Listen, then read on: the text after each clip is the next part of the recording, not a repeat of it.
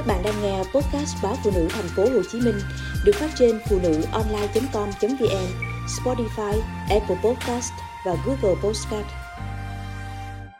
Bà vợ quan liêu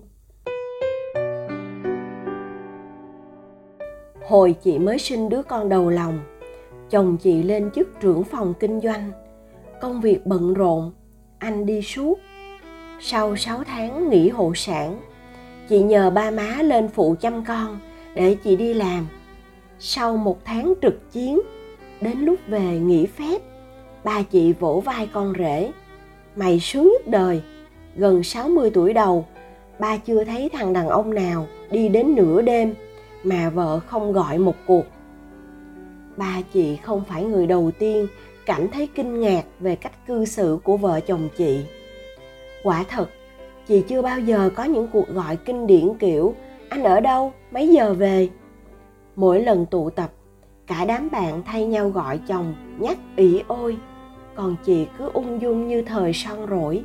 Buổi sáng, vợ chồng chị thường nói với nhau về kế hoạch trong ngày. Anh sẽ gặp khách hàng nào? Chị đi địa bàn ở đâu? Hệ có thay đổi đột xuất, anh chỉ cần nhắn tin thông báo ngắn gọn. Chị dạ một cái là xong hỏi chị, thế lỡ đến giờ mà không thấy anh về thì chị làm sao? Chị bảo, nếu thấy bất an thì chị sẽ nhắn tin, trao đổi thông tin nhanh gọn. Chỉ cần được anh trả lời tin nhắn, chị lại ung dung làm việc của mình. Nhiều người bảo chị ung dung như thế là do anh ngoan, không làm gì lệch chuẩn để chị phải sát sao nhắc nhở. Nhưng không, anh cũng bạn bè, nhậu nhẹt mấy lần ba chị cảm thấy thán phục. Chính là những lần ông thấy con rể đi nhậu hết ga mà chẳng bị vợ đoái hoài. Nhưng ba chị đâu biết, ngoài việc không thèm gọi dục chồng về sớm, con gái ông còn có bao điểm lạ lùng, trái ngược hẳn với định nghĩa về một bà vợ.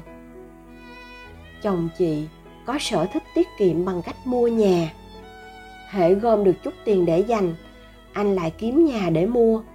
Một ngày nọ, nghe bọn đàn em trong công ty bàn tán về thị trường bất động sản ở nhà bè. Chị lại hớn hở hưởng ứng. Ờ bọn chị cũng mới mua căn nhà dưới đó đó. Cả đám dồn hết sự tập trung về phía chị. Đòi chị kể kinh nghiệm. Chị kể ờ căn nhà rộng lắm 200 mét vuông lận. Vì trước đây nó là một cái xưởng được cải tạo lại bọn trẻ hỏi giá bao nhiêu? Chị lắc đầu, không biết. Hỏi chính xác chỗ nào, chị cười. Hôm qua chị đi địa bàn hướng đó. Anh có miêu tả cho chị tiện đường thì nhìn cho biết. Mà chị quên nhìn. Cả đám cười ồ. Đồng nghiệp chị cũng là bạn nhậu của chồng chị.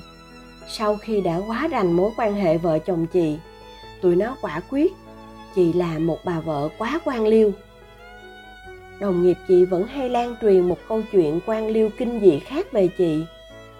Hồi đó, vợ chồng chị mới cưới nhau được vài năm, thì dành dụm đủ tiền mua một chiếc xe hơi. Mấy lần về nhà chị nhậu, bọn đàn em cũng từng súng lại góp ý cho ông anh mấy loại xe vừa tốt vừa hợp túi tiền. Tới ngày mua xe, một đứa em gọi điện hỏi chị, chọn được xe chưa? Mua loại nào? Chị tỉnh bơ ảnh đi mua rồi. Chị ở nhà may cho xong cái ra giường. Thằng nhỏ ú ớ.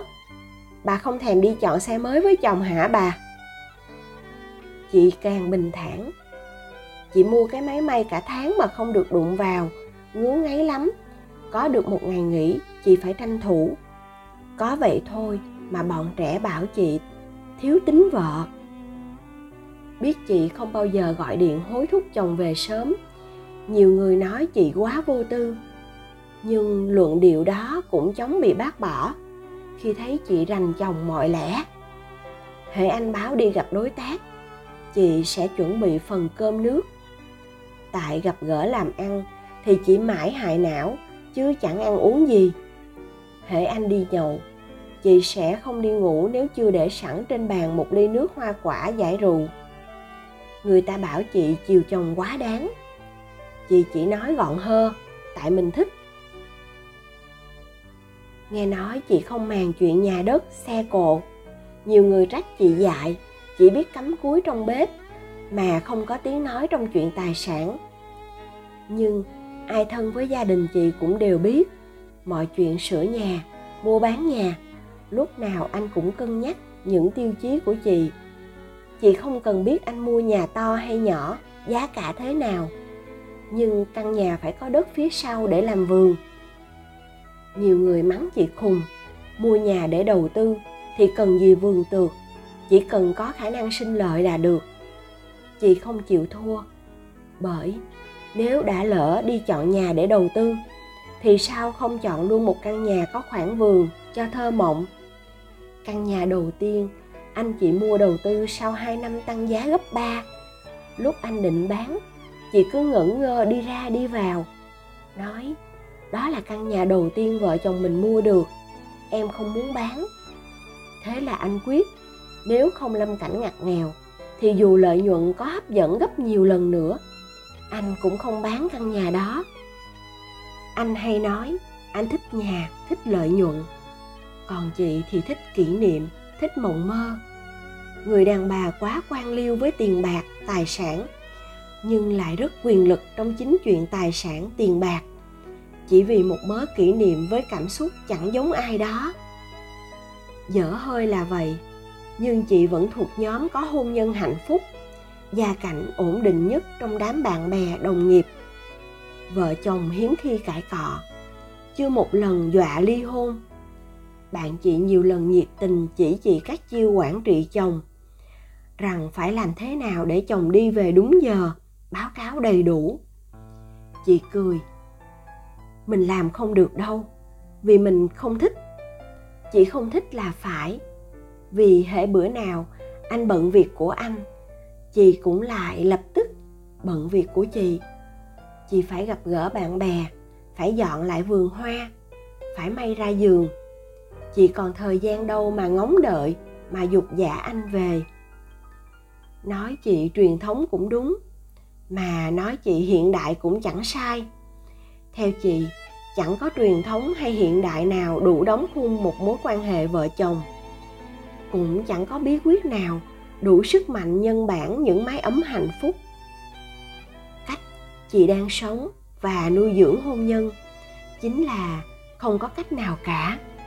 Chị thả lỏng, học xem mình thích điều gì và hào hứng học những điều bạn đời mình thích hôn nhân của chị chính là cuộc thực hành những điều mình thích và sáng tạo ra những điều hợp sở thích của bạn đời. Tính ra, trên đời này, hiếm ai quan liêu một cách công phu và có tâm như chị.